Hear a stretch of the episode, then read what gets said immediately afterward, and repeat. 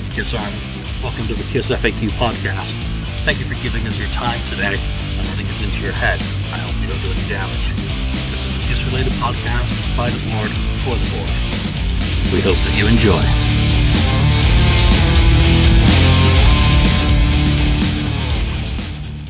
Welcome to episode 164 of the Kiss FAQ podcast. I'm your host Julian Gill, and hey, stranger, it's uh, been a while since I saw you in San Francisco. Welcome back, Nosferatu, It's, uh, 1974. Gene Simmons. oh, it's it's it's Gene the doll. That Show- actually looks pretty good. now, now, have you touched all the parts of the doll to see if the textures really do match up with uh, Uh, what Keith yes, I've said? touched every, yeah, every part of the doll I've touched. Nearly Uh, every. Don't quote, don't quote me on that. You can't say that anymore, Gene. Sorry. Uh, yeah, it's uh, it feels like fabric. It feels like. Uh, let me turn my camera here so you can see a little better. Looks pretty good. It looks really real from this perspective. And uh, yes, the eyes are painted uh, underneath the sunglasses. I checked. So if the sunglasses ever fall off, uh, you got Gene's real eyes in there. And uh, so yeah, real real leather looking uh, coat, jacket, and the boots are there, and they have their little uh, metal studded thing on there. Uh, really well. Uh, uh, like unlike uh, Mark Cicchini, I didn't keep mine in the package, but I opened it about five minutes ago so I could show everybody.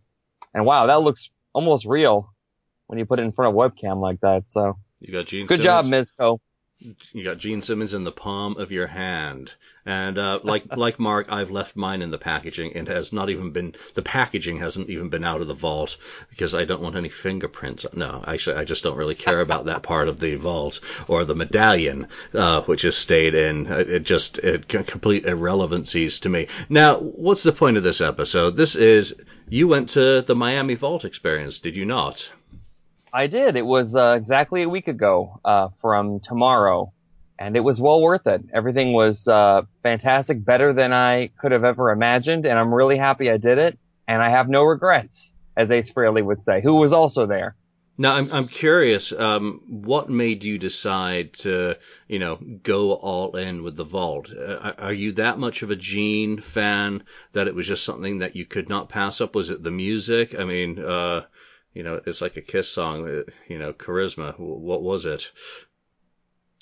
Uh, it was everything. I mean, I was on the fence about it for a while, and uh, I was all, I was yes, and then I was no, and then I went back and forth, and I finally realized, you know, I am in it for the music. At the end of the day, I'm a, I'm a Gene fan for the music. I love his 78 solo album. I love the Asshole record, um, because Gene's not afraid to be weird. He's not like Paul, who, you know, not an insult to Paul, but Paul everything Paul writes is trying to be a hit. You know, he's trying to uh, do that thing where he wants a radio hit, and Gene just doesn't care. Gene will write whatever, he'll record whatever, any style, any uh, type of music, and uh, that's why he's my favorite member of Kiss. Not necessarily because you know he's the most marketable member, but it just so happened that he's the most Beatlesque of all the Kiss members, and uh, on all these songs, it really shows you that it shows you his uh, passion for for that kind of music and where he came from. And there's some really just off the wall stuff. And uh, before we got recording, I was trying to sample some of the music because I haven't got a chance to listen to all the discs yet. So I was going through uh, discs five, six, and seven, and there's just some amazing, weird stuff on there. Stuff you never expect to come from a member of Kiss. Um, but I'm glad that it did because it makes me more of a Gene fan at the end of the day, it makes me more of a fan to hear all this weird stuff and add this to my Kiss uh, demo uh, repertoire.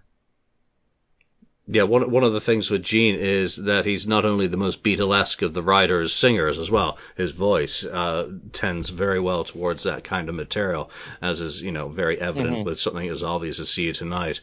Uh, but he's also uh, you know eclectic that you just never know what he might throw out on this vault. Um, what did you think of Disco Gene? Sticky goo. Yeah, well, Sticky Goo Yeah, is just like yeah. a dorky, you know, Ace Frehley had a thing, uh, you know, from 88 or 87, funk rock, kind of similar to Sticky Goo, but uh, come on, Sticky Goo. Only, you're not going to hear that from Paul.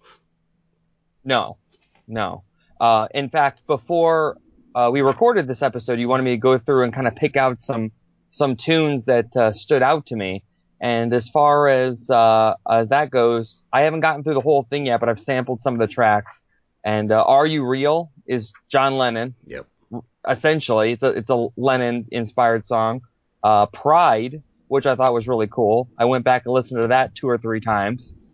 Uh, I Want to Rule the World, which of course I heard on the when the Psycho Circus demos leaked out, but it's still a great song. And uh, believe it or not, that Minasan Minasan That's Hakshu Hakshu that is so damn catchy. Was It's- awesome. It's, sickening how catchy it is. I mean, you, you see the title and you think Samurai Sun Part Two, or maybe you know Mhm. as a song that maybe uh, you know came before that. But in terms of uh, paying homage to Japan, I mean, it, it's just sickeningly catchy, and you, you just can't stop but start bopping your head and uh, you know almost singing along to it. Uh, uh, you know, I hate myself for liking that song. You know, so the you know that's a, that's well, a good pick. At the end of the day, though, it's um it's a rewrite of that Forever. F O U R Yep. Forever. It's got a bunch of those lyrics in it, so it's kind of a, a mixture of, of new and old. Uh, did I haven't checked the book out yet. Did he? Did they write that before Samurai Sun, or was it after? Or do we know? Uh, I got we- my book next to me. I guess yeah, I could check we, it out. we do not know because I have, you know, what I have read of the book doesn't go into the sort of detail that I like, you know, and, and, and if I'm going to level one criticism, having had the vault now for three weeks, I, I'm going to say this. I have been listening to it nonstop, well, until yesterday when I got the new White Wizzard album. Um, it, it, it's, it, it's just been on eternal playlist in my car, at work, um, at home, and it's you know 166 songs. I thought, okay, no problem. I've heard a lot of these, so I thought Mhm, from me the too. titles, you know, I have a lot of them. Um, but the quality improvements on many of them. There are some, you know, I, I'm still disappointed with it's going to be all right. The the original one of those really isn't that much better than I already had, so it obviously wasn't recorded mul- on a multi-track in a proper studio, and it's uh, you know a lower fi recording, so that's just live. But it's just really tough to kind of digest all these. I can't talk about the material on this this vault easily yet. You know, I the the song titles. No, it- me it's, either. It, it's all like a cloud in space of Gene Simmons' vault. It's astronomically big, humongous, humongous. Um, so so it, it's kind of brutal. Well, it's like you know, back in the day when you'd get a, a, a new Kiss album, uh, or even you know a new bootleg recording would leak, you'd have what ten songs to listen to over and over and over again, and get familiar with them. And this is just, like you said, just a spaceship landed, and all this stuff poured out, and now it's you feel like Indiana Jones, and you're trying to figure out, dust things off, and figure out what's this and where did it come from. I actually, one of the things I would like to do, you might have already done this, uh, Julian, is to uh, download the songs uh, your computer and re re uh, title them, not retitle them, but put them in the order of chronological. Because I get I get why he set the discs up the way they are, because it actually flows really well. Yeah. But I'd like to hear the evolution from '66 all the way up to 2016. Um, so when I have an extra hour or two, maybe I can try to set that up. I, I think you're going to need more than two hours. One of the problems with the book is, again, it lacks the specific details about the years these demos were recorded. Um, and I, I can't remember if I did say that one of my biggest gripes about it, it didn't have the source material either. This demo came off a cassette. Mm-hmm. This came off a reel. This uh, Leeta obviously came off an acetate. My the acetate I owned because you can mm-hmm. hear the sound. You would know, yeah. yeah, you've got the snap, crackle, and pops in identical spots to the transfer I did of that particular song, and a couple of others on there as well. I've I've had the source material, so Was that uh the same sourced from the box set, or did they do a new transfer of it? that was a different transfer. And, and again, without the Okay. details, I don't know if they just basically went out and got that copy of the transfer I did, and you know put it through the uh, the Capitol Records uh, system uh, to make it sound right. It's not the same transfer as the box set. The box set is crystal clear, which and we know for a fact that Gene had a publishing reel that he distributed in 1970 that had "Put on Your Slippers," uh, "Little Lady," you know, about ten songs. Um, Okay. including Leeta. So there was a real source, which I presume is the source on the 2001 box set, and then there was the there were two acetates. One was the B side of the Stanley the Parrot 10-inch Richcraft acetate, and the other one was a Sanders recording 7-inch. Um, which order all of these go through. I don't think Gene, you know, as much as he saved stuff, I don't think he kept the notes on that sort of stuff. You know, Mm. I, I would have loved to have seen some stuff in the book, like the bill for, you know, the Richcraft acetate, you know, a, a scan of that. Um, but I think Ken Sharp did a fantastic job with the book itself. And again, like Oh, the, yeah. like the music, the the book is taking a lot of digesting, and you know, I, I almost wish that they would do a version of that for people to read, just so that again, as a promotional thing, they don't lose the music by making that available digitally. And they might actually generate some additional sales when people start reading the stories behind all of these. You know, as I'm typing up all my song stories about these and correcting stuff, I mean, one of the things that, that really bugged me was Trial by Fire. Is not Trial by Fire. It's actually, you know, Live Fast, Die Young was what they, mm-hmm. Gene always referred to it in interviews in 85, that that was the name of the demo that became Trial by Fire, but then they used the the later Asylum song title. So you know that's just me being completely nerd. You know, Um, regarding Stanley the Parrot, why is that not on here? Um, maybe they didn't like my transfer. Maybe you know, Uh. may, I you know, you know that's uh, you know that's completely arrogant and egotistical to think that it was mine that they used. But um, you know what? When I did the transfer of that, when I got the acetate, that one was in particularly bad condition. It had been played more than it should. Um, acetates are not made to be played more than a couple of times. They de- uh, degrade very rapidly. So what is out there is pretty much as good as that gets. Now maybe they don't have a real source on that. Um, maybe there were legal issues with the publishing or with maybe a performer on it. They weren't able to get clearance. Who knows? Um, impossible to know. I think it should have been on there, but you know what? I think if it's not on Gene's vault, it should definitely be on a Kiss vault uh, because of its Oh, yeah. importance to Strutter, obviously. Strutter. And, it, and you know maybe they kept some stuff back, saying you know you know Paul. I, I'm sure had a was given the opportunity to look at some of this stuff, especially as it relates to Kiss, and maybe not have a, uh, a vote, but he might have said to to Gene, "Hey, Gene, you know, let's keep that one in the can for the future for a Kiss product. Let's see how your vault does. If uh, the the fans come to it and and you know do buy it and it's a success, then we can look at a similar model for a Kiss one. But let's make sure that we've got that sort of material in the can to use then, uh, and maybe we can get even Yeah, more how, money how much it. is that one going to be? Five five thousand. that one will have to come with a coffin for many of the husbands or, or partners that buy it so that their significant others have somewhere to dispose of them after they find out how much it does cost. That actually brings up a good question, Julian. And I've been kind of sitting back and wondering myself. Uh, Paul has been real quiet about this whole thing. Uh, what's what do you think his take on this whole vault tour uh, is at this point? Do you think he's sitting back and thinking maybe I can do something like this too, or he's sitting back and he's laughing at Gene, or he's watching Ace show up, maybe Peter show up, maybe Vinny show up, and he's thinking, hmm, maybe this wasn't such a kooky idea after all. Because it seemed like at the beginning Paul was kind of making fun of the whole idea, which he does with Gene. You know, it's it's it's He, he, good mo- he, nature. mo- he mocks him mercilessly, as brothers can get away with doing, or long term, Oh, yeah. you know, business partners, whatever their relationship is these days. but I wonder if he thought uh, this was going to do some, this wasn't going to sell well, or this wasn't going to be a success, and or maybe he's sitting back and thinking, oh, it's actually not quite as uh, as bad as bad as I thought it would be. So he's just been quiet. So I'm not really sure what to think I, about Paul at this point. But I always take the kind of viewpoint that if you don't have anything to say, don't say anything. And and Paul has mocked Gene for his ideas, um, you know, previously, and some of his failures. And but Gene, my mother is beautiful, or that. why was why, why wasn't that on? My mother is the most beautiful woman in the world. Turtle soup was not on there. Uh, uh, you know, uh, you're distracting me. You're like a shiny little th- Sorry, object. sorry. Um, but back to Paul. Um, he he may just be being tactical or uh, taciturn or you know, Mm-hmm. and, and not wanting to say anything because number one, he maybe doesn't want to be associated with it. Maybe he doesn't want to say something negative as Gene's, you know, working very hard with the product.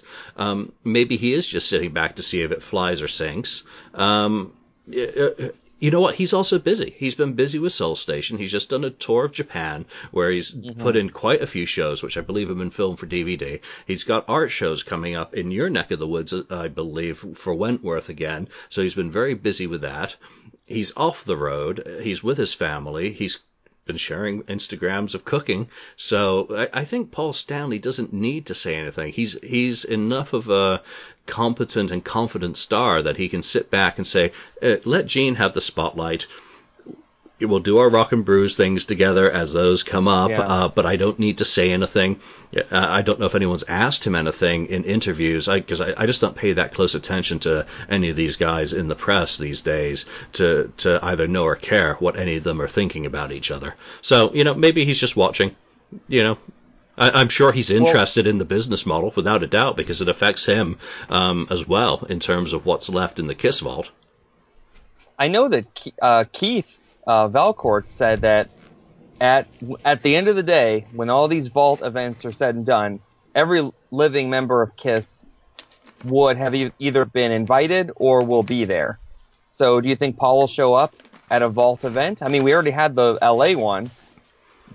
Right, but they've just announced Seattle and Denver, so they're still announcing mm. new vault events. What Paul might be doing in his personal life that gets him as a special guest somewhere. You know, what they did say is that they are inviting special guests. I wish they'd kind of back off that a little bit because that sets a, you know, LA was an outlier. It was the first yeah. one. Um, I, I, did want to ask you and I question. never expected Ace. I never expected Ace in a million years to come to Miami. When I saw the LA one, I thought, okay, well, they all live out there, so that's what it is. Um, and then when they added Ace to mine, I was just awestruck. I couldn't believe it. I could not believe it. And I'm so happy that I bought the thing when I did because I would have been pissed if I had missed out on that, especially. So you never know what you're going to get with these, with these things or who's going to decide to show up where or you know, wherever in the country. So you go know, ahead. I cut yeah, you off. Yeah, it, I got excited. It, it, goes back to Gene's love of, of Americana and the Cracker Jack box. I mean, as Keith, you know, so eloquently put on one of the podcasts, you know, that you open it up, you get a chalk key, you know, of the uh, some free item out of uh, Gene's collection, but you're also taking that to another level with uh, people possibly showing up at these events. Uh, when did you buy your vault? Had you bought it before LA had happened, or was LA the kick in the pants? I got a phone call from Gene, so I think that would mean I bought it Before. around the time of Thanksgiving or a little after. Yep. Yeah, uh, between Thanksgiving I know he extended it. He extended the deal, and I think I bought it when he extended the deal. So how how was your call with Gene? Tell tell us about that. Uh, okay. Well, oh, that's actually a funny story. So, I get a lot of garbage phone calls um, from random numbers I don't answer, and uh, so I contacted Keith, and I'm like, hey, so how am I going to know when Gene's calling me? Because I get a lot of crank calls, and uh, I'm not, I don't answer those, so I don't want to, you know, not answer his phone call. He goes, well, it's going to either be from a restricted number or it's going to be from Vancouver. It's going to say it's from Vancouver. And I said, okay, so what day, you know, is this planning on happening? And he gave me, he, he said, uh, he gave me a specific day. So the day before, the day he tells me I'm supposed to get the phone call, I'm getting ready for work and I'm getting ready to head out. And uh, the phone rings. I take it out. Vancouver calling. I went, oh, I'm not ready for this because my my original intent was to record the phone call, and I'm actually happy that I didn't because, you know, I'll remember it more fondly without it being archived. But so I just go, hello, and here I'll I'll get the figure out, and it just goes, Hi, Nigel. It's Gene Simmons calling. and I went, Hi, Gene Simmons. this is Nigel. And uh, it went really well. We talked for about 10 minutes. Um, I just graduated from college last last uh, summer, so we talked about that. Uh, he was very happy with me because I graduated debt free. Uh, I asked him how his mom was doing. He said uh, she's 90, 92 and driving everyone crazy. So we had a, a, a real good conversation. And, uh, so I can't remember all of it, uh, but I just I remember it was very fond and it lasted about 10 minutes before he said, someone's giving me the, you know, cut it, uh, signal. And it might have been Keith or it could have been Shannon for all I know, but, uh, it was real nice conversation. And, you know, it just feels like you're talking to somebody you've known your whole life. It doesn't, it didn't feel like I was talking to anybody that I didn't know or, or, or was uncomfortable with or had never talked to before. I've met Gene a couple times here and there and, and the, uh, uh, the conversations were brief, but on the phone, it was just like talking to somebody that I knew. So I really wasn't nervous. There were a couple things I, I would have liked to ask that I kind of forgot about, but because he called me a day early, I didn't get a chance to actually write it all down. But I was very happy with with how it went. So that, that's almost better in some sense that you didn't have a chance to kind of get all prepared or do any notes or, like you said, record it because it's it's all up here now and it's special and it's something that you can't really share with anyone other than how you've just described it because it's your moment. So that that that's a nice way to put it. And, and it sounds like he put a lot of effort into those calls. He had a lot. He I think he had a, quite a good response to that sales, judging by the number of calls that he was doing and also having to push some people back because he, he ran out of time. I mean, I've heard of all sorts of, you know, from five minutes to 15 minutes. Um, for for the conversations. And you know I, I, don't think I've heard anything negative about any of these calls that everyone thoroughly enjoyed the call they received from Gene. You know and and good for them putting on a you know uh, here's an added bonus for buying it in this period. Uh, there are those of us who got out there and bought it immediately. There are some others who maybe needed a little bit of motivation after hearing I think Hand of Fate had uh, streamed in late November. So mm-hmm. you, you had a, a quiet build up to promotion and then you get to December. That that I think the sale ended on the 21st, and then into January you, you you're straight into they don't need any more advertising or because you've got all these vault shows and podcasts happening now um, from everyone who's doing the experiences and of course uh, Mark Giacchini's interview with Gene at the Detroit Vault. So you know now you know they're they're off the ground and running. Um, Miami, where was the vault actually held? The experience. It was at a place called Walt Grace Vintage Guitars and Cars. And uh, they had all these vintage cars, and they had this line uh, lineup of guitars, vintage guitars and things on the wall. You couldn't have picked a more perfect place uh, for a thing like this. And great lighting for pictures, great natural lighting. Um, relatively small for the event, but when you only have what 70 something people, I guess you didn't need a you know a huge place. I was very happy with the with the venue, and uh, when I talked to Keith, he goes, "We just uh, you know a couple weeks prior to this, he goes, we just found out where Miami's going to be." And he told me, he goes, "This is an awesome place. It's really unique." Uh, um, so he sounded really excited about having it at this event. And I would say outside of having it at Capitol Capitol Records, which you know you can't beat that. I would say this would be for Florida. This would be about the next best thing. So I was very happy. Uh, how many people attended yours, and what you know? What what time did the event start? You know, kind of just walk us through when you showed up, and you know where you ended up in line because that's your order of your your vault presentation, basically where you end up in line, I believe. Uh, well, we got there a little. I took my dad with me. Uh, he was my guest, so we got there a little late because of traffic issues and, and all that good stuff that happens in Miami. Um, I think we were number 23, and I think I talked to somebody who was 28, 29. So I know it was at least 29 people. I don't know, it could have been more, uh, but that's the, you know, the largest number I saw of somebody that was waiting. I didn't get to talk to everybody, but 29, 30, I think was about the number that they hit. I don't think they hit 50, but I wouldn't be surprised if it was more than 30. Right. Uh, so, so you go into um, the guitar shop basically, and it's all set up. Were there waiters with, uh, you know, hors d'oeuvres and tables and all that sort of thing set up that we had in L.A.? Yeah, sort of. They were walking around with little hamburgers and uh, little, little uh, gelatinous items. Uh, some of the things I didn't know exactly know what they were and I was very careful about what I was eating because I knew I was getting a picture with Gene and I knew I was going to go meet him and stuff. So I didn't want to gorge myself and be and be sick or or uh, have stuff in my teeth. In fact, this, story we'll get to later when I go when I went inside with with Gene, you know, for the vault for our vault moment or whatever. Gene brought us over. This is actually in the video that that I got too that Keith filmed for me. Gene offered me some uh, Argentinian cakes that somebody had brought him uh, a, a couple people before us. And I was like, oh, great, awesome. And I'm like, hold on, I'm about to get my picture and all these professional photos. I'm not going to have cake and stuff in my mouth. I said, Gene, I'll just wait till we're done and then I'll have the cakes later. Cause I don't, I don't want to have to be photoshopping uh, chocolate schmutz out of my teeth later in the professional pictures. Uh, but yeah, they had little things going around. They had little hamburgers and little chicken things and, uh, they had an open bar and, uh, so it, it was, it was a great event. And honestly, I mean, we got there around 1045 ish and I think they opened the doors at 11 or maybe they opened the doors a little early. And honestly, Gene came right out as soon as everybody sat down. Um, Gene came out with his acoustic guitar and he did his, uh, uh Q and A. And it's kind of, it was kind of funny because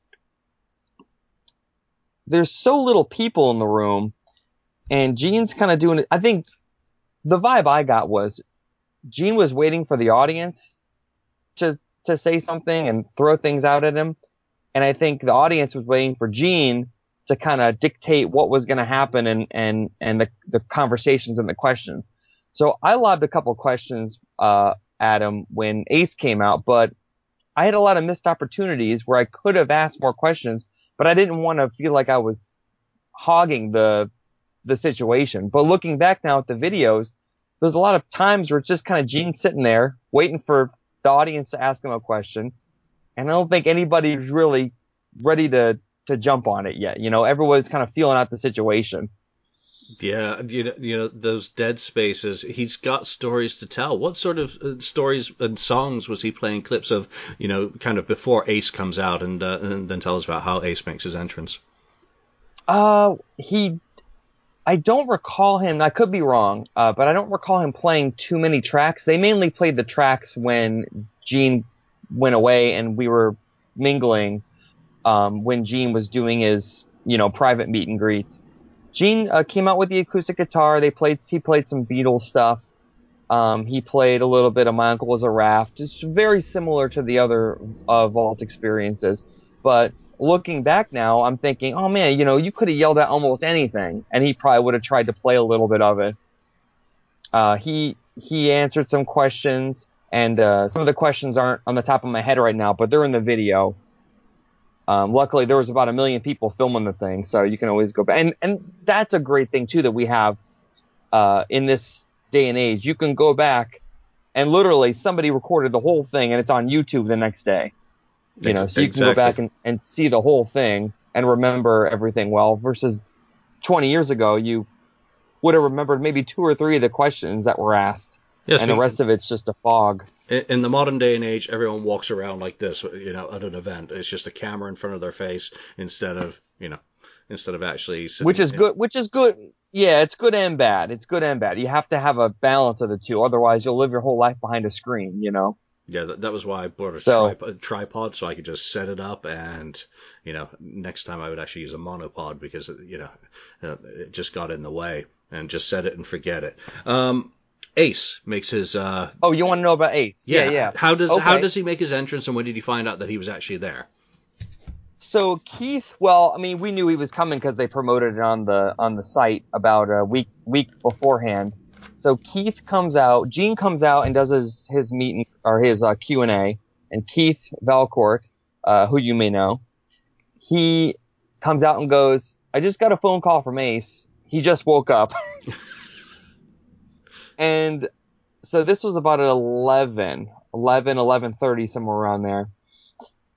So basically, Gene came out. He did a couple acoustic songs. He messed around. He did Q and A, and he goes, "All right." He goes, "Well, we're gonna go back, and I'm gonna start the private vault experiences." And the people started lining up. So the music starts playing, and everybody's hanging out. And I want to say about an hour later, Ace showed up, and he just nonchalantly walks out onto the stage, and then uh, Gene comes out with him, and they sit down and they play Cold Gin. Cold Gin's really the only song they played pretty much all the way through. They messed around with some Beatles stuff, and uh, again, it's on YouTube. The whole thing's on there, so um, I don't have to try to recall the whole thing. Um, they talked about you know, road stories from the 70s.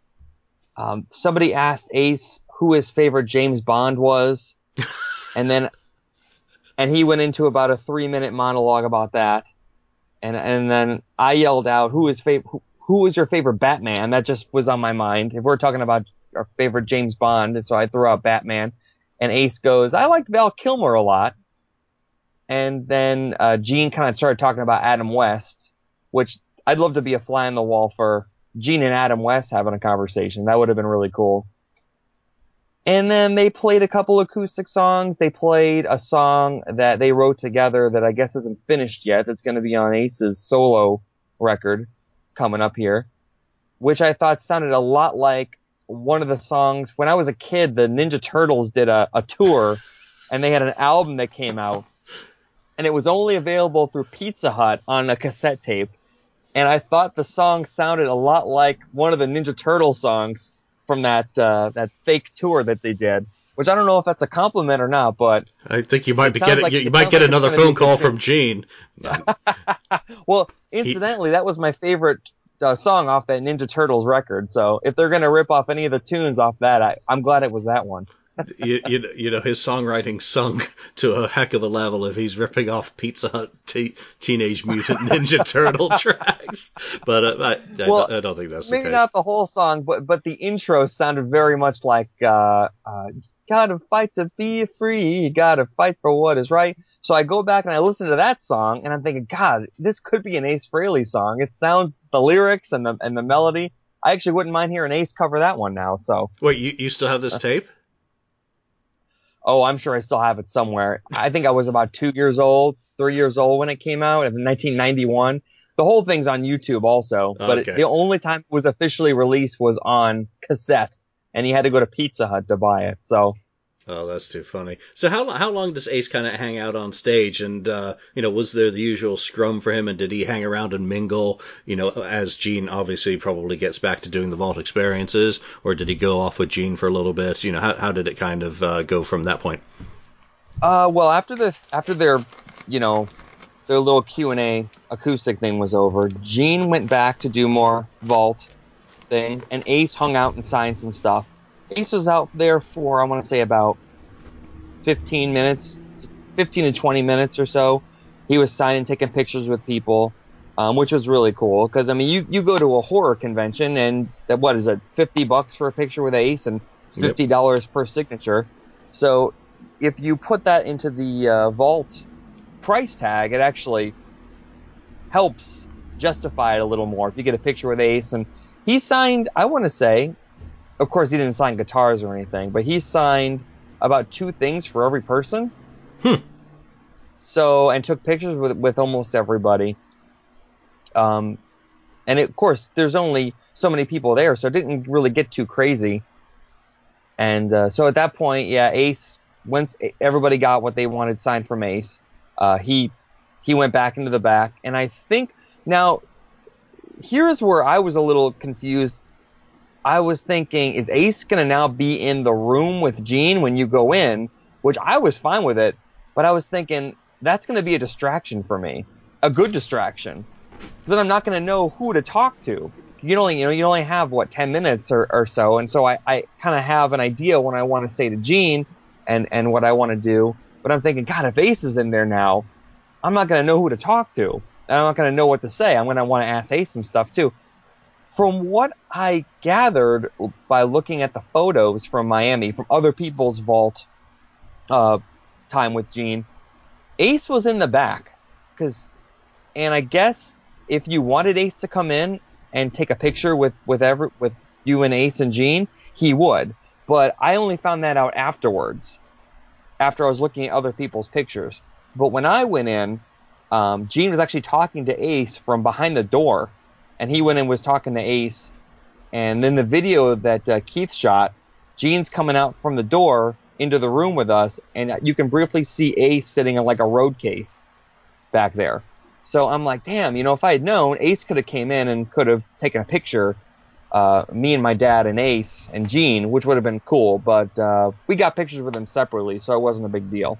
So you just left poor Ace sitting on a road case, being neglected, spacing out having fun. I think Well, yeah, I think I think Gene probably said, you know, if the people ask for Ace, he'll come in. But he's from Gene's perspective, maybe he doesn't want to assume that everybody's going to want Ace in the room.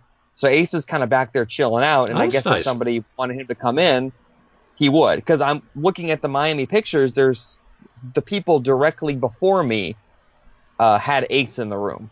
So I don't know really how that went. I don't know how that all went down. Um, but Well, may- maybe he discovered the Argentinian cakes and you know just Mm. snuck, snuck off and was making sure he didn't have any crumbs. Um, Well, that I will say, Ace looked great. He looked Yeah. great. He, you know, uh, especially considering how he looked in the last few years. Uh, you know, the fans were getting a little worried. Uh, he looks great. He's in fighting shape. He's slimmed down. It's almost like he's ready to put a, a costume on again. You know, so Yeah, w- without a doubt. And I, I, let me echo that. When I saw him in January, obviously I'd seen him in, you know, in Feb. What was it? I think it was February last year, um, uh, uh, up at the casino gig, and done the meet and greet with him then. And I thought he looked even better in Mhm. this year, uh, much slimmer. Uh, he he was his lucidity is just you know wonderful these days. That uh, you know his his continuing battle against his demons, he's he's winning on a day to day basis. Obviously, um, you know so props to him because he's coherent. Uh, he's he's also relaxed is what struck me in Los Angeles. He he was even with people scrumming around. He was just like eh. You know, like like the the ace of old without the chemicals. Um, definitely. just very comfortable in his own skin. Obviously, Rachel is a, a great. Was she there? Because uh, she was there in, No. in Los Angeles. I don't think she. W- I don't think she was because I never saw her. At one point, I was kind of actively looking to see if she was there with him, and I don't think she was. I would have. I feel like I would have seen her at least once. Right, and, and now people, you know, got to kind of think when they're doing their vault. Well, who who the guest might be? I mean, is Ace there? I didn't have anything for, and you know, I, I'm not really big on autographs anyway, so it was just like, hey, Ace, uh, you know, could I get, get a picture with you if you wouldn't mind? And you know, he did a couple with me, and it was just really relaxed, arm over the shoulder. I loved it. I mean, that's my best interaction with Ace ever, and if that's my the final time I, I meet him in person, because as I start to do less, you know, in the Kiss world, um, then that's the, the best memory to have is that interaction that I've had as part of the vault. I have to agree because I've met Ace on two separate other occasions, and they were at the uh, you know the monster conventions and stuff. And you know he was nice, but you know he's in this little room and and he's signing stuff, and he doesn't really in those situations it didn't really feel like he was really paying much attention. He was just kind of zoned out and uh, assembly line type deal where he signs your thing, takes your picture, or he doesn't even stand up. That's what annoyed me about. Uh, the first time I got my picture with Ace, it was me behind a table. Yep. Ace was sitting down and I was standing behind him. So this time I actually got one where a lot be- uh, one that was a lot better than the the last time I met Ace and got a picture. And I, I think what it had to do with was there weren't a million people there. I think he felt a lot more comfortable and maybe he's just in a much better place than he was. I think it was 2011. And I know he has hearing issues. So a lot of the stuff you know goes right over his head. Even Gene, uh, when people were asking questions in, in Miami, Gene would have to repeat the question to Ace because Ace said, "I'm, you know, I'm deaf. Ack, you know, I'm deaf. You're gonna have to speak up." What? So it's not like he's trying to hide it. Uh, no, he you, he admits, yeah, well, you, you you've been to an Ace concert, you know how freaking loud it is. Uh, he is deaf, as, as Yeah. deaf as a doornail. Um, Well, well, that leads me to a question actually. So, was there a time where Ace wasn't hearing wearing hearing protection, and because it seems like Gene can hear just fine? Was there a specific time in in the '70s where Ace went Pete Townshend and just didn't wear hearing protection at all? And uh, uh, you know, when you think about Gene, you think that's something Gene probably was thinking about from day one.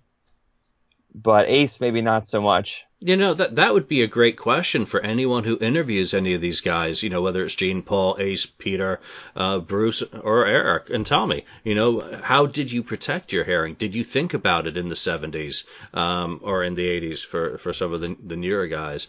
Um, I, I've never even thought to ask that, and that's that's you know that's a, a great missed question. How did you protect your hearing, and you know maybe other, other kind of things? Because obviously, I don't think Ace did, but you know, Kiss also had a reputation for being one of the loudest bands in the world at one point. I mean, they were pushing well over 100 decibels at shows because they had people coming out and monitoring them and trying to take the venues to task for them playing too loud over city ordinances. So.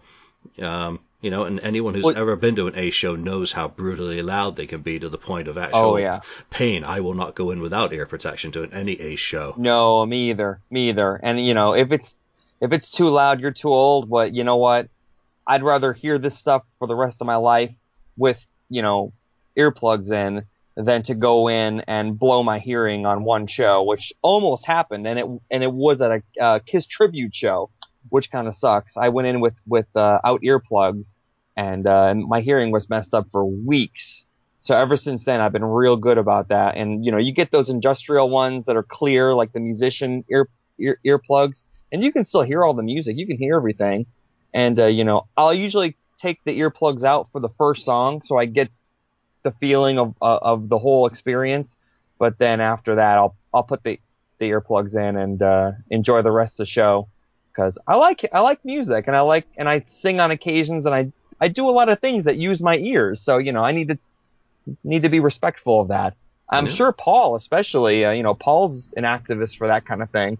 I wonder how he was uh, dealing with that in the 70s especially with his ear with impediments his as well. Yeah. You know, he would have had to been and would have been very cognizant of the fact that he had to protect himself. Um, you know, I, again, I, I, don't know if I interviewed Paul whether that would be a question that I, I, would ask him, but you know, it would be an interesting one to actually you know find out again. So maybe if anyone's listening who's going to be doing an interview with any of these guys, it's it's something interesting to ask. You know, whether it's Ace, you know, Ace probably can't remember or maybe he maybe he can. He just didn't care. Um, back then, it was just get on stage and play with a stack of Marshalls behind you. What else could be better in life? Um, you know, maybe they they maybe they couldn't tell. You know, they, obviously they're on stage, somewhat behind the PA at times, relying on the monitors to kind of tell them how loud they are. So they're they're getting a different dynamic to the sound. So, you know. Well, all I can say is, you know, Gene seems like he hears just fine you know, so, and he always, you know, he talks with that real relaxed, calm voice and, uh, he hears everything you say and he hears people talking from the back without a microphone. So I don't know what he did differently than Ace, but there's definitely a difference there and they're roughly the same age. So, yeah, so let's get back to the Miami Vault experience. Uh, before we sure. go into your actual experience, um, you mentioned that there were some folk from Argentina, which I found I find fascinating today. Um, any any other guess? How how was it mingling with your fellow fans? Um, you, you, know, was it a good bunch of people? No drama, just everyone relaxed, having a good time. Anyone interesting? Any kind of minor celebrities? Uh, any important podcasters? Um, you know, what what was the crowd like? There, there was uh, almost human fifty six was there or otherwise known as uh, Doctor Fuck. oh, Ralph Vieira, right? Yep. Yeah, Ralph. Mm-hmm. Um, Ralph, I want your Elder cassette. If you hate that, I will do a trade oh, with you. I filmed that video. I filmed him opening opening that up. Oh, you did? Excellent. Yeah, yeah, yeah. Because uh, I won't get into the whole specifics of that story. Maybe you can have him on. He can tell his story. But basically, from what I gathered, he did not open up his vault with Gene uh, something happened in there, and uh, I guess he was being not kicked out, but the the meet and greet because he was right after me, mm-hmm.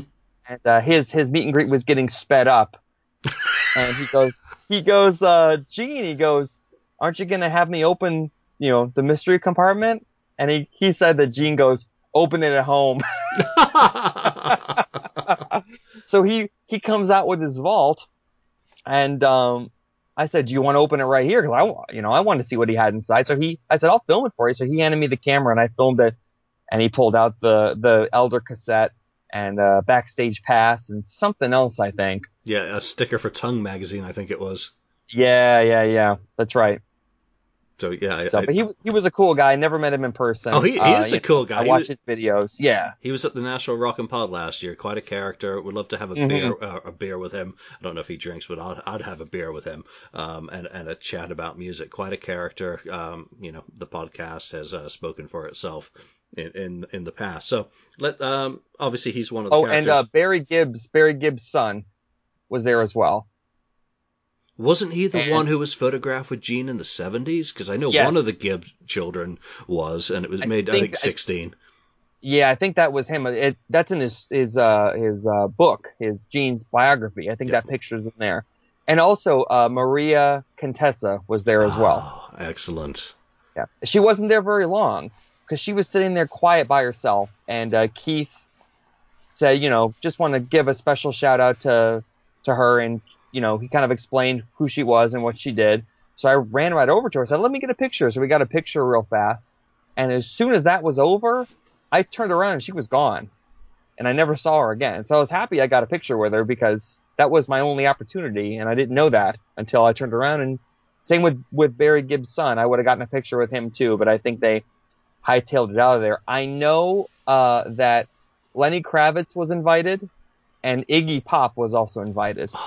Iggy. hmm Uh, I, I was thinking Miami that it would be Gloria Estefan, but uh, there you go. Will Smith, yeah, but you know, which I would have been fine with that too. come on, Maria Contessa and Barry Gibson, you know, both which have those Kiss connections. Obviously, uh, Contessa. You know, I, I met someone at the um, Atlanta Expo last week. Uh, He had a, a fantastic jacket that he got signed on the outside by the the Living Kiss members, and on the inside he got signed by kind of you know the Bob Kulicks. Maria Contessa was in there. Very very cool Oh, cool. jacket and, and nice for people to give her recognition for, for obviously what she did for the band is an important part of the visual history that we enjoy. Which uh, did she design? Did she design the Dynasty costumes? oh God, I, I you know, Ross Ross knows the answer to all that. I I just okay, okay. I, I just don't have the uh, the nous on that sort of side of things. I think she was Love Gun because wasn't Okay. uh, wasn't Dynasty and Unmasked that uh, Vegas guy Bob Mackie who did Cher stuff. oh yeah, you're right. You could be right. But I, I just don't know. So, you know, anyone wants to point us out, you know, Ross knows the answer to all of that, and uh, it'll be in it'll be in his book, I'm sure. So, Well, while we're on special guests, we have to throw out the uh, Gino. oh, he- Gino was there, the so- exclusive producer. okay. hmm Very nice guy, very cool. And uh, the next day, I'm looking at pictures, and there's, you know, Gene and Ace sitting in front of the fireplace at Gino's house playing cold gin, and Vanilla Ice is there, and Ace Ace Baby. yeah, That, Yep. that that was absolutely hilarious. Rob, what's his name? Rob Van Winkle. Um, I always liked Vanilla Ice. I, that's a, a guilty pleasure on my playlist. I have very, very little rap. I do have two of Vanilla Ice tracks along with some MC Hammer, some uh, Coolio, and uh, who's who's the other one? LL Cool J. And that's about Well, another for- Ninja Turtle connection for me because he did the Ninja Turtle rap in the second Turtles movie. So, as a kid, you know, he was cool to me just because he was in a Ninja Turtles movie. So, and just looking at those pictures of there's Ace Frehley talking to Vanilla Ice. that, that, it's just that's just two completely different eras of music and genres just thrown into the mix together. Blows my mind. Oil and water. The, the the two would not seem to mix. How is Gino? I mean, he seems like a, a really cool cat, you know, and he's had a heck of experience. He's done the home experience, the uh, producer experience, and obviously, I believe he was the first producer experience. So, I mean, he he's had quite a run with Gene Simmons, and and you saw all the instruments that he had as well. So he's Mhm. obvi- obviously done a lot of those uh, types of things because the the things Gene and Ace were holding in some of those photos were apparently ones that he'd already purchased. So uh, you know, seems like like quite a character. Well, it's funny to think back now because when they first uh, posted the pictures of the producer experience, there were a lot of people that thought that Gino was a uh, uh, uh, employee of Rhino Records that had pretended to buy the to buy the Vault exclusive producer experience Nope. because you know how you know you know how those rumors get started. Uh, they said, you know, there's no way somebody would buy one of these, and that's probably just somebody who's who's connected to Gene or connected to Rhino, and they're trying to to pull the wool over your eyes. But no, he's real. He's very and, real. Uh, yeah, he did the home experience and the the the producer experience, and his name is on the vault on the inside when you when you open it up. Great guy, really nice guy. Uh, we're friends on Facebook now, and I got a picture with him. So he didn't invite me to his house for the for the, the home experience. So maybe next time. Yeah, and if you're listening, Gino. and he's got that pic. I love that picture of him in his bed, cuddled up with his Hello Kitties, with Gene and Ace sitting behind him, kind of lullabying him to sleep. I mean, or see you in your dreams, I guess would be more appropriate. Fantastic. I, I mean, it makes you wonder. It makes you wonder if that was some sort of dream he had when he was a kid that he wanted to reenact as an adult because he could. That yeah. was the first thing that popped into my head. You know, maybe that's some some fantasy he had when he was a kid that Kiss would be in his in, in his bedroom at night. That's kind of going into a weird direction. But anyone who's a Kiss fan know knows you know knows what I'm talking about. You know, Kiss showing up at your school or Kiss showing up at your house. And uh, to me, when I saw those pictures, that was the first thing that popped into my head was, you know, let's reenact that dream I had 40 years ago where where Kiss showed up at my house and played a concert, you know? Yeah, now now I'm at a place in my life where I'm able to do that. And these people weren't plants. The other executive uh, producer, uh, the, I think Hernandez family in Dallas, I, I, I met the mother in Atlanta, and she came around the table, introduced herself, and you know, very, very nice people. I'm, I'm glad they've been able to do those experiences. I'm glad I was able to do the vault experience that I was able to do. Um, mm-hmm. Let's get into your vault experience. Uh, you're next in line. Walk us through what went down and what you remember of it. Okay, so oh, so basically, uh, at one point, I'm waiting in line for the restroom, and uh, Keith, Ace, and Gene come out to do the little unplugged set and I wasn't. I'm just standing there, and Ace walks by, and you know, I give him a handshake, and Gene gives me a fist bump, and uh, Gene walks by, and I feel a tap on my ass. it was Gene. Gene tapped me on the butt before they went up on stage. Gene, you, you know, can't do so that, that anymore. Kind of yeah, yeah. Yep. Hashtag me too. But um, everything went well. So so later on in the day, we're we're getting ready to go in and uh, I think it was number 23. So we head in, and uh, Gene's eating macaroni salad.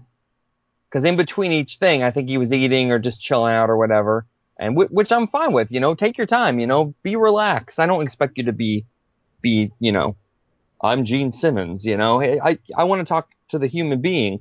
Uh, so I brought with me, um, I had a gift for Gene, which was an original piece of sheet music from 1940 from the uh, Pinocchio movie. It's the When You Wish Upon a Star. And, uh, you know, Gene collects Gene. That's the first line in the Vault book that says some people collect Star Wars. You know, I meet people that collect comic books, blah, blah, blah. I collect me. So it actually worked well that I brought him something like that because, uh, it had a connection to him and he loved it, you know, and, uh, of course I, I got video of that too and when I was watching him look at this, he was studying. He even took his sunglasses off. You know, he was studying this sheet music, and he looked at the publisher, and he and he um he goes, "This really means a lot to me." And when I look up, I didn't see Gene Simmons. I saw Chaim Witz, or I saw Gene Klein. You know, the the the 15 year old, and that's what I wanted out of that. Yep. You know, I wanted to give him something that connected with his childhood and his past and uh, something that took him back to the very beginning, before Kiss, before Wicked Lester, before you know Bullfrog Beer. So mission it, accomplished on that one. Yeah, it's it's an incredibly poignant piece of his history. That that cover is not on his solo album for no reason. That is not Cornball. That is not anything other than that is the real Gene. Um, and you hear mm-hmm. his voice cracking singing that you know so i i love how you thought to take that to him because you know for the for the special moment. As a fellow immigrant i spoke the language. He came to this country completely you know uh, what he spoke he, hebrew and i think german or hungarian you know uh, but not english. And having to learn that language and to learn you've heard the stories and, and and he's never been shy of telling him, you know, uh, his relationship with comics and the Disney movies, and you got to, to just to peek through time in essence when you gave that to him. Yeah.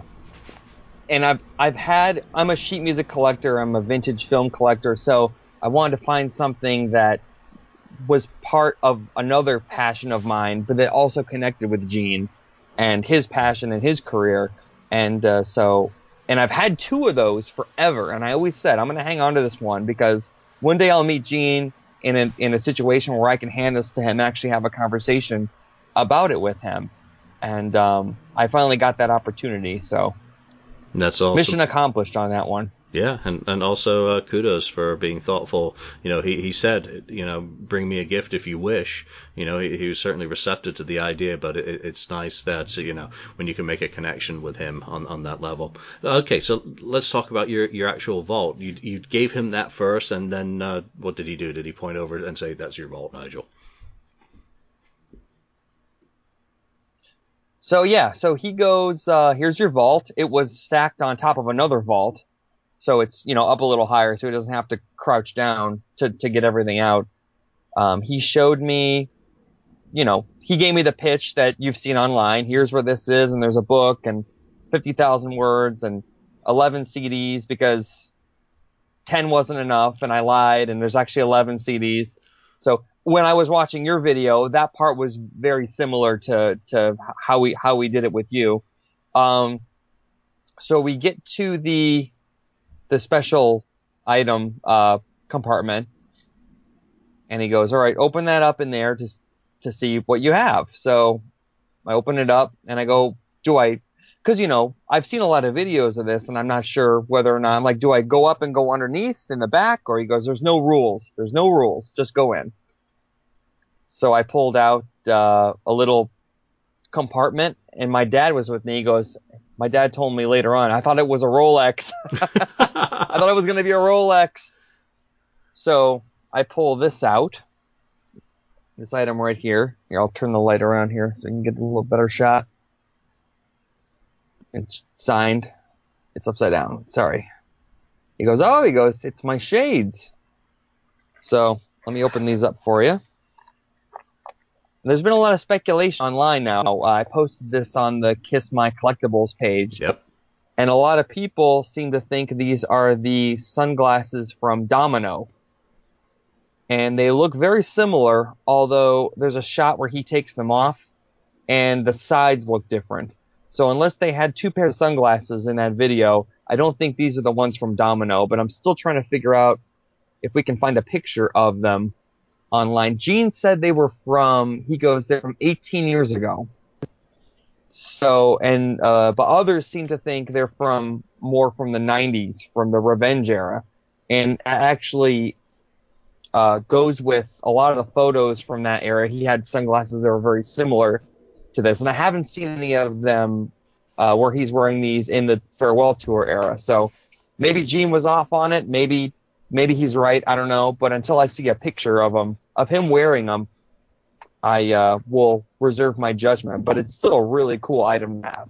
Yeah, and, and it's also a mission now to find a photo of him wearing those particular ones and maybe doing a little bit of research. Exactly. I mean, do they have a brand and do they have a model number that you can punch into the interwebs to see, you know, if they were manufactured is, in a, ter- um, a certain period? It's uh, ESS, ESS brand.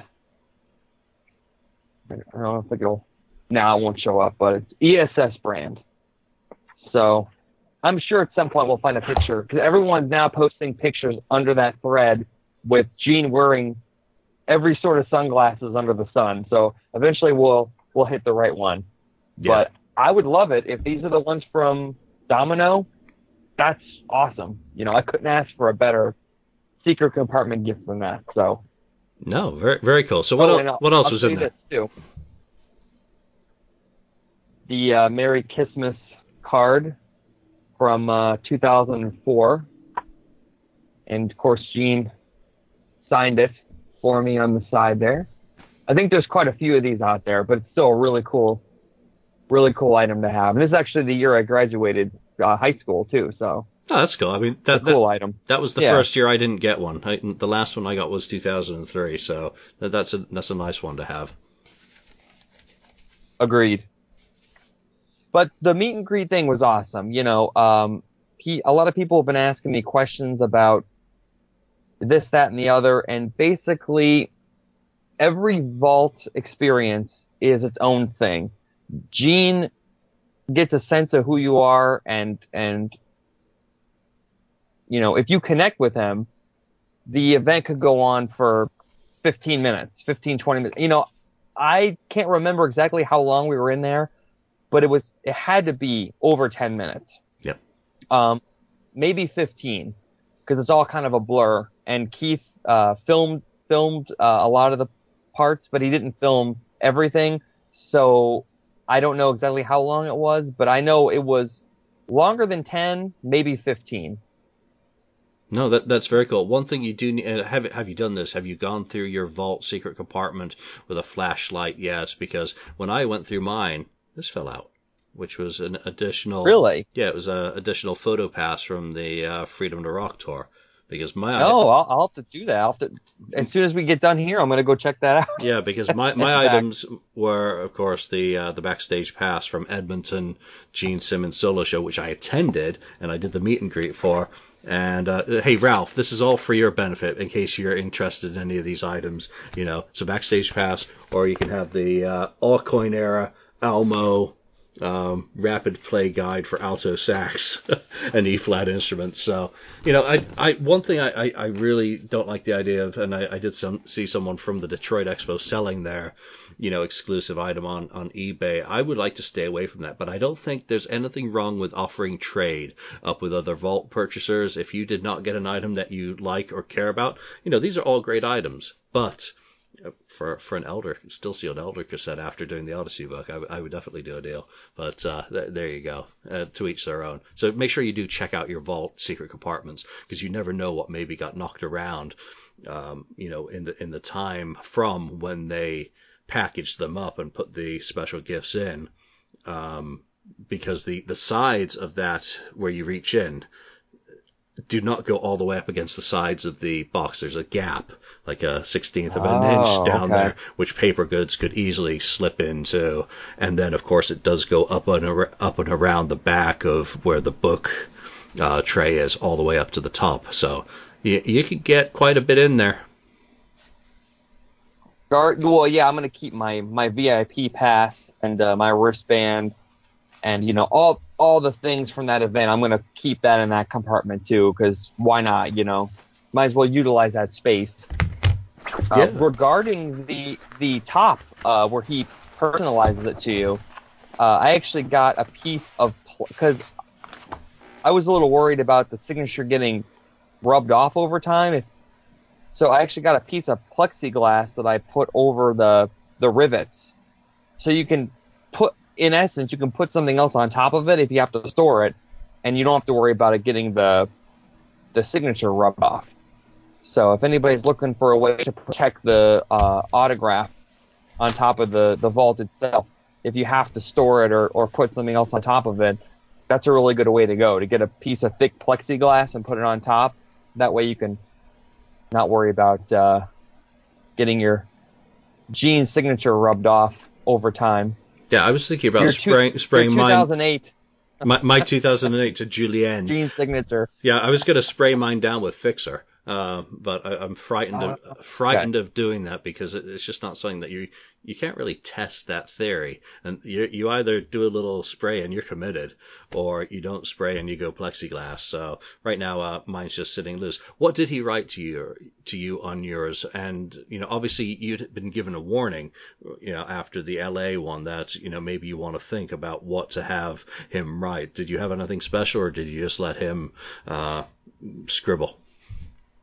Well, my two ideas were, which he ended up writing "When You Wish Upon a Star" because I wanted to connect it to the sheet music and, you know, uh, Gene's biography and everything when he was younger. So that's what I had him write on there. But I gave him the option. I said either write that or if you want to draw me an original piece of art on there, draw me a picture of Godzilla or or, or Batman or something. But by this point, he would he had already started writing the "When You Wish Upon a Star," so so that was that was done. But uh, I was hoping to maybe get an original piece of Gene art, a dinosaur or something cool on my vault. But I'm very happy with with what I got. Very happy. So he spelled everything right, and it's not when you wish upon a stare. no, and he's he spelled my name right too. So And I'm what? not uh, what- what year? N-I-G-L-E. yeah. What what year did you get yours? He wrote January. He just wrote January 2018. I think he realized he wasn't going to get super specific after Los Angeles. There's, there- you know what? There's no reason to doing signatures, assembly line, one after the other. And I, I don't know if it was the same for you that he spent a lot of detail doing a nice signature on top of mine. Um, whether that was the Mine same too. case with you. It, I mean, he's he's putting care into how he delivers this product to everyone. I mean, obviously this is our second podcast about the vault, you know, because we I want to revisit it from different experiences in different places to see how you know the whole event evolves. And you know, some parts like getting the vault are all, all going to be the same. How many different ways is he going to do that? You know, he's not going to have a Mazo show up and blow fire at you, and boom, your vault appears out of a, a haze. Um, so.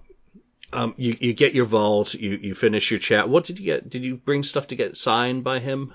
Um, Yeah, yeah. I brought um solo album, 78 solo album. Uh, I brought a the first album that I had.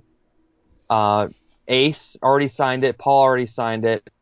Tommy and Eric signed it. A long story. I'm okay with it now. Uh, and I needed Gene on it too. yeah, I, I need I- I Peter now. I- actually I remember now. You got taken to task on on, on why did you let Tommy and Eric sign that? I, oh, for God's sake, you know it happened. thread it happens. thread now deleted the entire thread deleted because of that but um basically i'll i'll give you the the short version of that story. I did a meet and greet in 2009 and this was before sonic boom had come out on vinyl uh so i didn't really have anything for the current lineup to sign. Uh i wanted a record signed so i took the first record hoping gene and paul would sign it. Uh, i met paul first and paul signed it and it was it was like Paul, Tommy, Eric uh, down the line, and then Gene sort of had his own line on the other side. So Paul signed it, and Paul and I are having a conversation. So Paul signs it, and he hands it down to Eric, and I'm still talking to Paul. So I have a, a, a you know a moment in my head where I go, okay, do I stop Paul? Do, I stop this conversation I'm having with Paul to tell Eric and Tommy to, to not sign that album and make it awkward, or just do I continue to have the conversation with Paul and just let whatever happen happen? And so I just kept talking to Paul, and Paul kept talking to me, and then at the end I went down and I shook hands with Eric and Tommy, and I got my album signed by Eric and Tommy. Um, and so then I Ace sign it, and I missed Gene because Gene had his own line, and then they got rushed to the stage. So I didn't get Gene to sign it there, so I needed him to sign it at this thing. And he did a great, awesome, big signature on uh, on that record. So now I've just decided, you know, I'll try to get everybody to sign that one. Bruce, Yeah. probably not Vinnie because he signed so big. He's not I don't think so, there'll be room no, for Vinnie on no, there. No, he's doing wonderful signatures that are reasonable at the moment, or at least he did in Oh, Atlanta. okay. I, I don't know if that'll be the case in Nashville, but he was very respectful and mindful to kind of like his zone on you know album covers. Uh, you know, if you gave him an Invasion cover, then it might well have covered the whole thing, you know, and that's fine. That's Vinnie Vincent Invasion. But on all the Lick It Ups that I saw that he signed, he kind of stayed over by where he was on the cover. Um, so I, I would say go for it. I mean, get get him on Yeah. there. Just get all of their, you know, Bruce. You've you've already got Tommy and Eric, and you know what? It's a Kiss record, and they're members of the family. Mhm. Is the way I look at it. Some people are very kind of militant about it that if you're not on the album, you shouldn't be signing it. But I, I do also agree with what Mike Brandvold kind of said on Three Sides. You know, when someone gave him a record to sign, he's fine, I'll sign it. You know, it's your record. You know, it all is fair. I mean, you could go Mhm. go down to your local Burger King and get the cashier to sign your record if that means something to you uh, and you don't happen to have anything else, it doesn't have to be a big deal. There are some people who, uh, when that record was handed down to Tommy and Eric, would have taken it, looked at it, and chucked it in the trash right then and there. But you know what? Tommy and Eric keep the dream alive for a lot of us.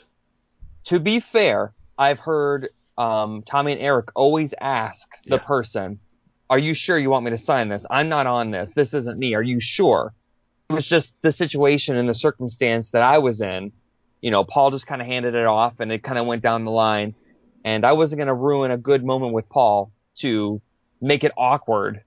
And you know, you see these people online, they're like, well, I would have, I would have screamed at him and I would have told him to stop and I would have, Why? yeah, okay, yeah, right. Yeah, yeah sure Yeah. you would. Yeah, and, and it's, it's it's like go and do that right now. No, don't. Yeah. Because they're you know they're just doing their thing. Someone hands them something. Paul hands them something. You know they're they're on autopilot as well to a certain extent. They're very good. They've I've always heard them ask that when given classic stuff. There was someone who uh, at Reno last year gave them a copy Destroyer. You know, Tommy you know did ask. You know, and uh, you know when I go to these things, I'm usually on a mission for one item. Last year it was that uh, 74 poster from Kisteria, and so I kept that away from them completely. But I also brought a Sonic Boom CD because I didn't want to be I didn't want to be disrespectful and say I don't want anything signed by you guys because I was only on a mission for that one thing. I don't have a problem with Tommy and Eric. They're they're they're both great guys. Eric is wonderful. Um, but I, I brought something to get signed just because I didn't want to, you know, not have something signed by them as part of the meet and greet process when all I was really interested in was the that poster. So you know, it, it- everyone's different. So um, you know, Well, now I'm worried though because someone told me, well, if you plan on getting Peter to sign that, you need to cover up that Eric signature because I've heard that Peter won't sign. he won't sign it if Eric's signature's on it. I don't know if that's true or not, but yeah, you, you know, tell him the story. Say, hey, Paul, it's Paul's fault. he'll love that. Yeah.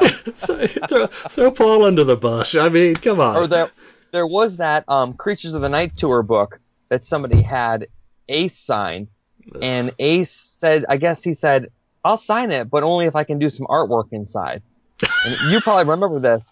Didn't he cross out Vinnie's face and he circled himself and he he did all sorts of art inside?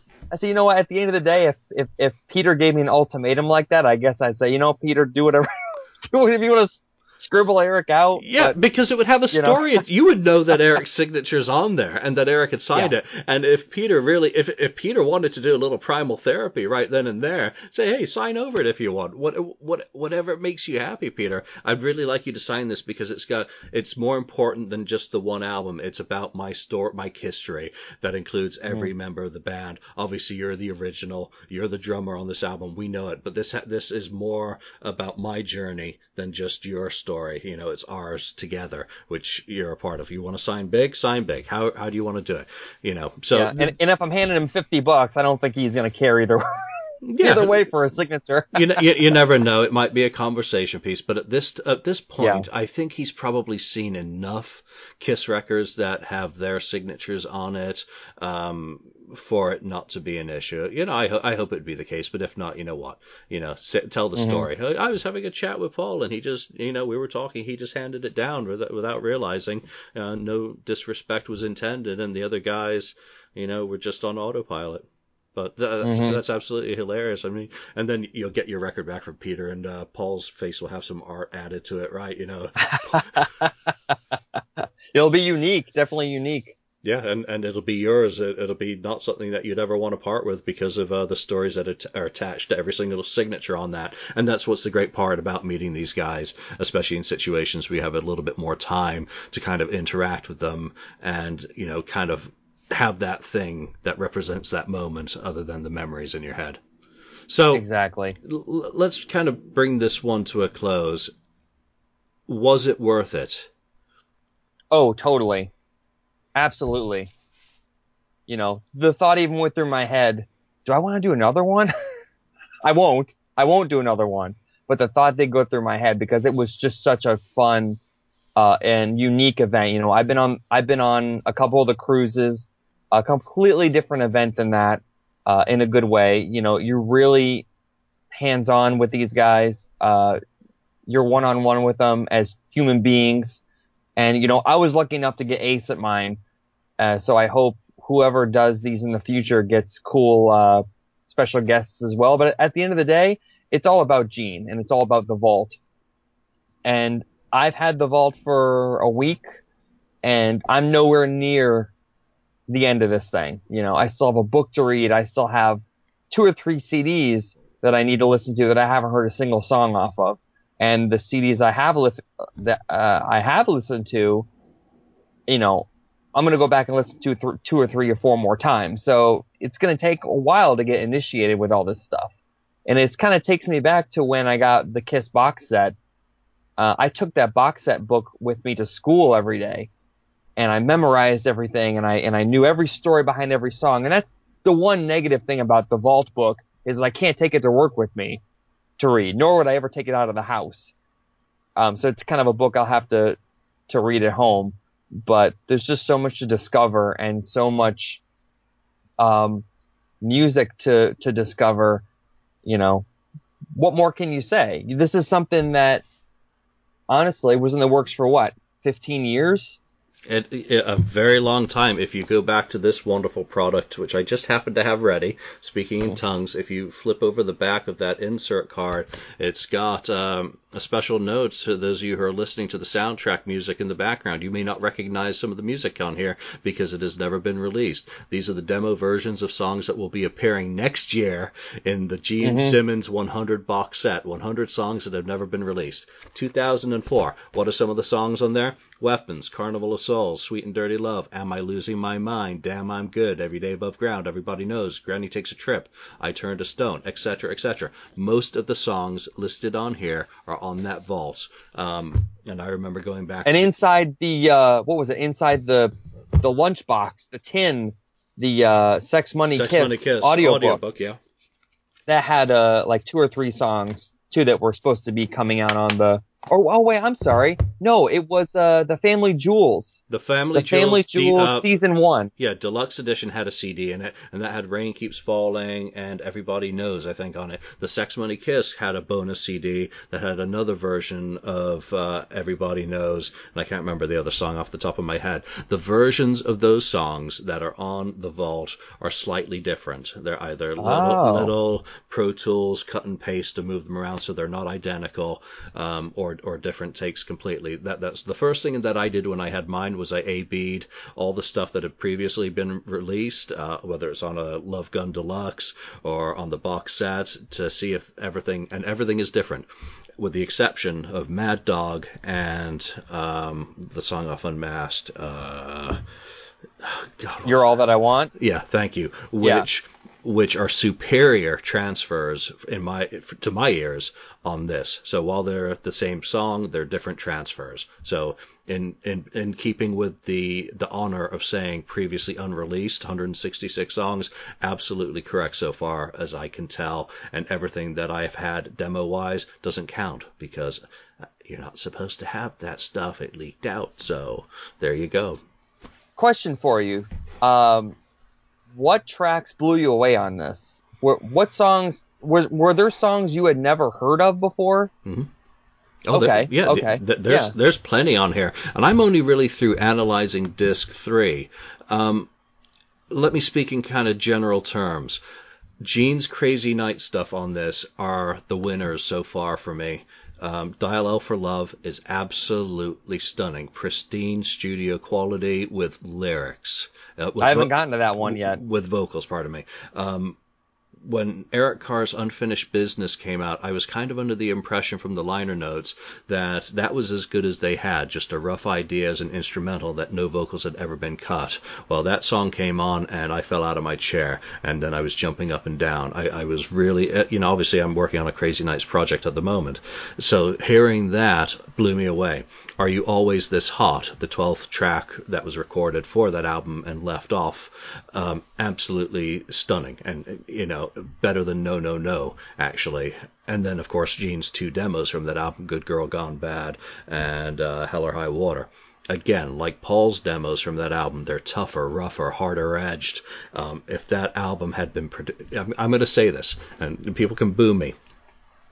If Crazy Nights had been produced by Paul Stanley in the same vein as Asylum, it would have been an outstanding album, in my opinion.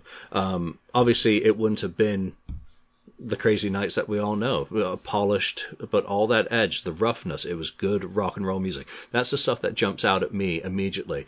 Uh, Carnival of Souls, all of the demos related to that album are making me reevaluate Carnival of Souls now because they're completely different arrangements.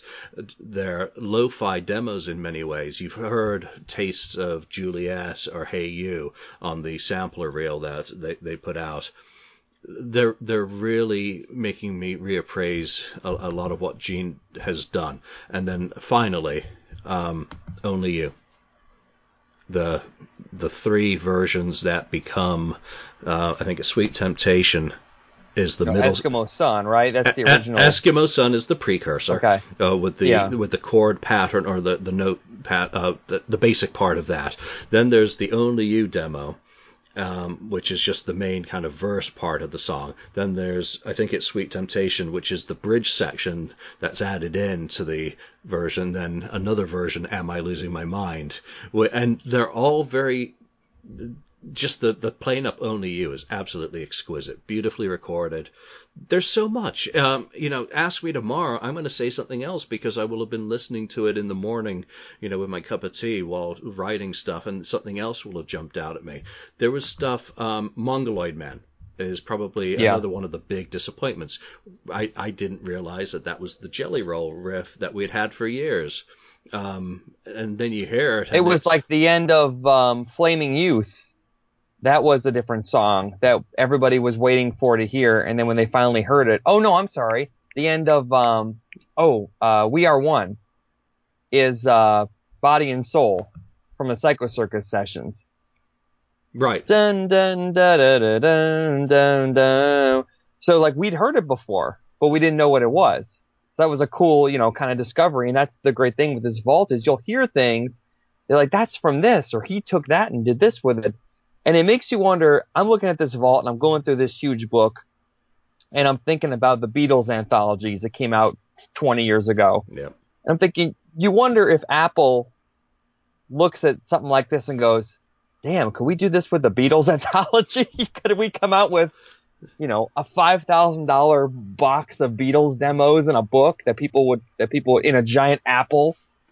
The, they're, know, so, you know- they're so far down to the bottom of the barrel of the you know kind of the Beatles material. Is anyone going to pay for tra- uh, for takes 18 through 20 of Strawberry Fields? Uh, I mean. j- They just don't have anything kind of to that level of unrehearsed. I mean, maybe from the Get Back sessions, there there's some stuff that would be worthy of putting in a Beatles vault. They did, of course, do. Uh, do you remember a few years ago when overnight that uh, iTunes uh, Beatles 64 bootleg appeared, all the radio appearances Yeah. that they dumped out for copyright purposes to renew. Um, you, you know, it, it's the same with so many bands that could be Van Halen. Come on, um, Def Leppard, The Vinnie Vincent vault. the the Vinnie Vincent archives. Uh, and, uh, you know, again, a, another great example. There's two more songs I want to mention um, that Okay. I that I hope you get a chance to check out, and we'll we'll get together online and talk about some of these. Ace Frehley. Weapons, power to raise the dead. I absolutely love what he did with that because it's just it is weapons, the music that you can hear on Gene's Asshole album, uh, but with Ace's rewritten lyrics, and I, I just love the singing on that. And Master of Flash, which is a song that Gene bought from Street Punk and John Montgomery, John Montgomery, yeah. and I've heard John's re-recorded version of that because it was up on uh, uh, what, what was it, my MySpace or one of those early music sharing platforms, and I was like, how the hell is Gene going to do this? I didn't hear it. It's a very cinematographic um, kind of song, very proud, very British actually. You think of the Who and some of the the, the posing, posturing '70s rock. Bowie, gods. yeah. Bowie, or maybe even Roger Daltrey, um, but certainly Bowie. And when you hear it, it's it's a rough song um, in terms of its uh, fidelity, but it's also a very different sort of gene. For where he's a fa- where he's you know to a certain extent a failure as an actor, this is a success of him acting vocally because he's presenting a persona that's far, for me very different than what I was expecting. Very very fascinating to experience to see. Um, but again, 166 songs. You're not getting through this beast anytime soon. You're going to be digesting and take it for your months. time with it. Take your time with it. You know, I try to give myself something to look forward to. You know, uh, I won't blow through all the tracks, you know, right away. I'll I'll listen to disc one and get familiar with that, and then bounce around. I think the first disc I put in was 11. I, I put the bonus disc in I totally. I, I, you know, pure Nigel started on 11. Uh, yeah, you, you know, Gene, Gene's box set, Perfect. Gene's vault does not go up to 10. This one goes up to 11. 11. They can't just make 10 louder though. They can't. No, 11. Um, one more question before we wrap things up. Future Kiss albums. Do you think Gene will have no problem reaching into a vault track that we've heard to re- rework it into a new Kiss song? Or do you think that now this stuff is out officially, he won't want to tread back?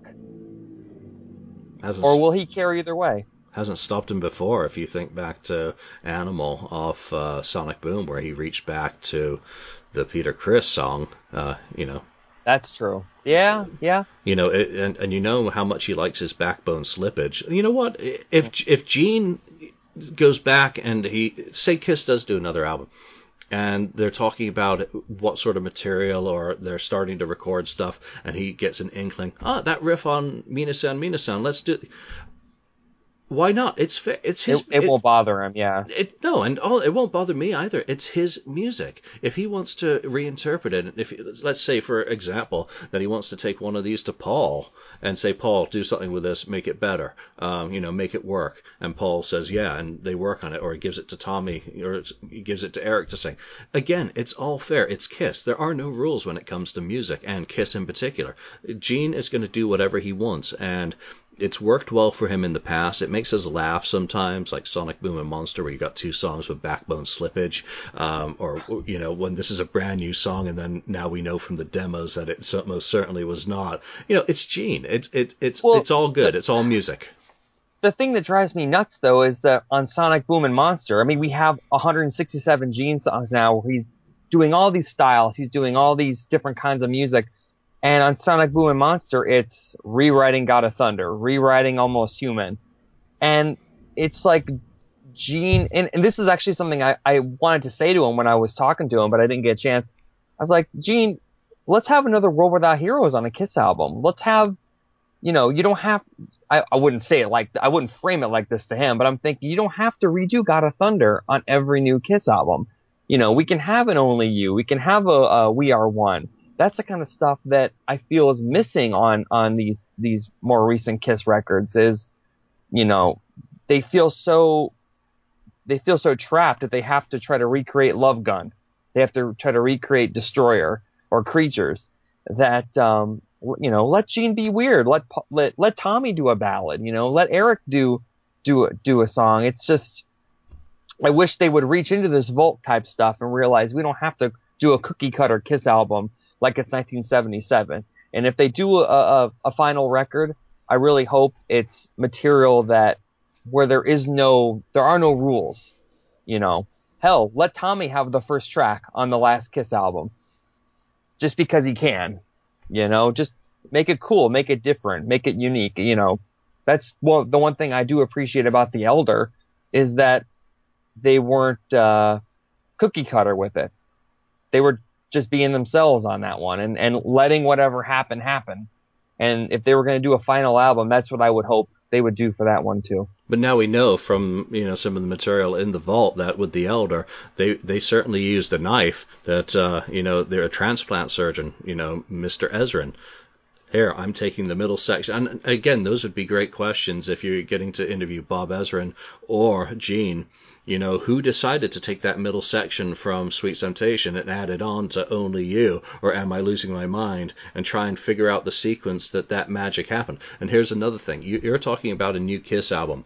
I'm not. I would love when they do the Nashville um, vault to make sure that uh, the Nashville Guitar Mafia, as I love to call Gene's backing band, Phil and the crew, to make sure they get a vault so that those boys can sit down and go through the vault and find the music that they like to use as inspiration to write all new material for Gene to sing.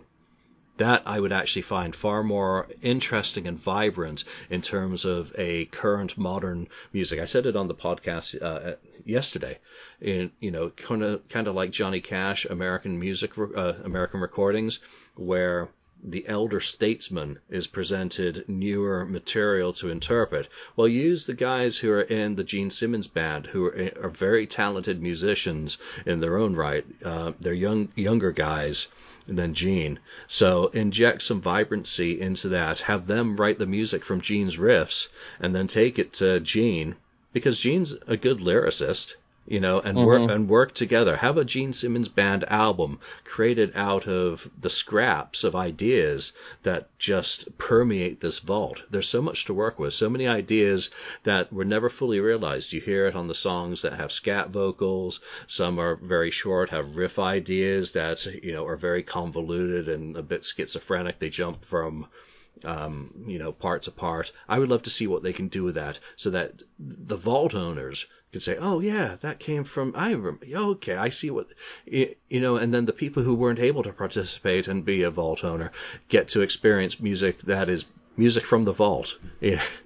you know brand new so yeah something something like that that has a connection with the vault so they get a you know a fly on the wall kind of experience I'd still like to have that uh, record store day idea they had with uh, what was it, Leeta and Stanley the Parrot or whatever on a double-sided mm-hmm.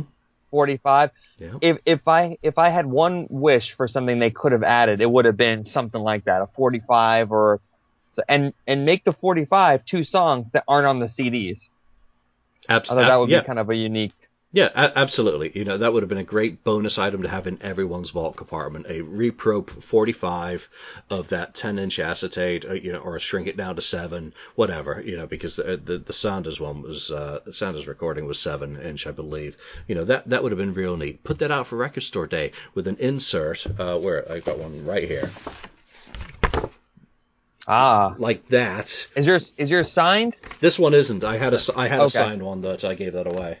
Um, so you, you know something something like that would be a, an idea. Before we close, we got to wrap this okay. one up. I, my final... and they could and they could keep that going. I mean, they could keep that vault stuff going by releasing that or releasing things that are connected to the vault, but that you know, like whatever regular people can get a hold of yep. versus the two thousand dollar vault, you know. Yeah, and, and, even digital, you know, maybe they've they've already released a Hand of Fate on SoundCloud, and most of mm-hmm. Are You Ready has been, you know, so permeated through the the website that I, I don't think anyone actually wants to hear that song again at this point. Throw those up on iTunes, one ninety nine each. You know, let, mm-hmm. let, let people have at those because they're they're already out. But then again, there's legal, there's licensing, there's all those things that uh, you know, as people who wish about things that we don't know about the business side don't consider. So th- there's always something, and we just don't know what is. But you know, those are some ideas. My last question for you was.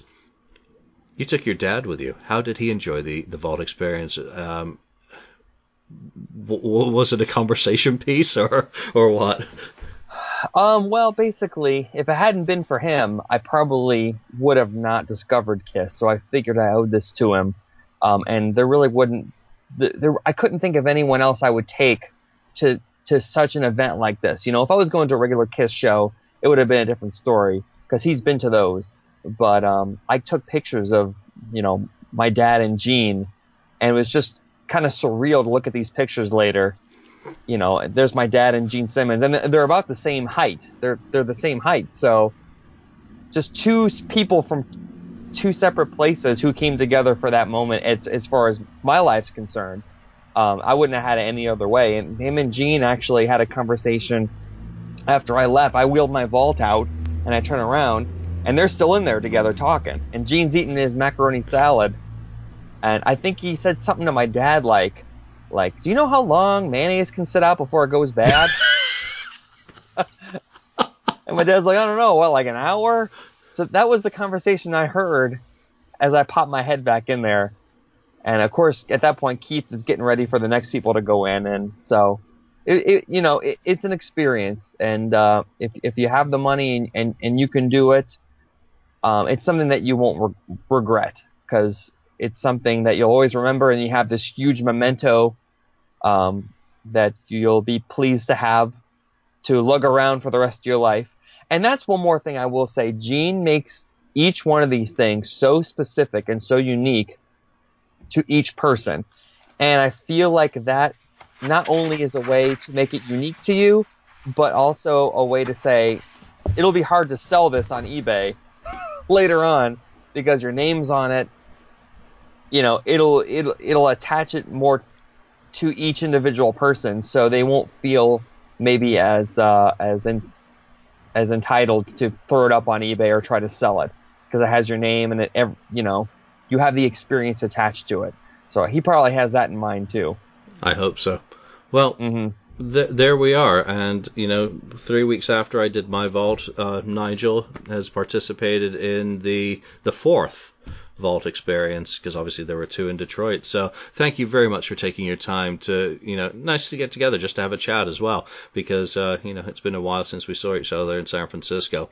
But that that's really nice to see that the vault continues to evolve. And for everyone who comes after, you know, I'll catch up with some of those folk down the road so that we can share their experiences with everyone else as well. But for now, from Nigel and myself, thank you for joining us on the Kiss FAQ podcast, and we shall see you next time. Thank you for spending time listening to the Kiss FAQ podcast today. All sales are final, there are no refunds.